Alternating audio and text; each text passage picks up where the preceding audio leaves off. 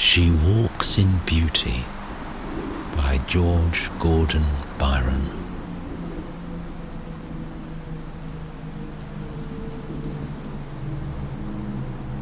She walks in beauty like the night of cloudless climes and starry skies, and all that's best of dark and bright meet in her aspect and her eyes thus mellowed to that tender light which heaven to gaudy day denies.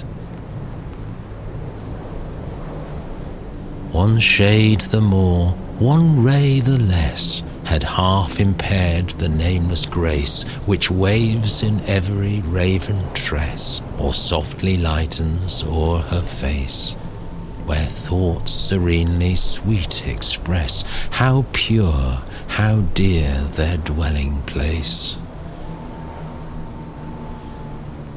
And on that cheek and o'er that brow, so soft, so calm, yet eloquent, the smiles that win, the tints that glow, but tell of days in goodness spent.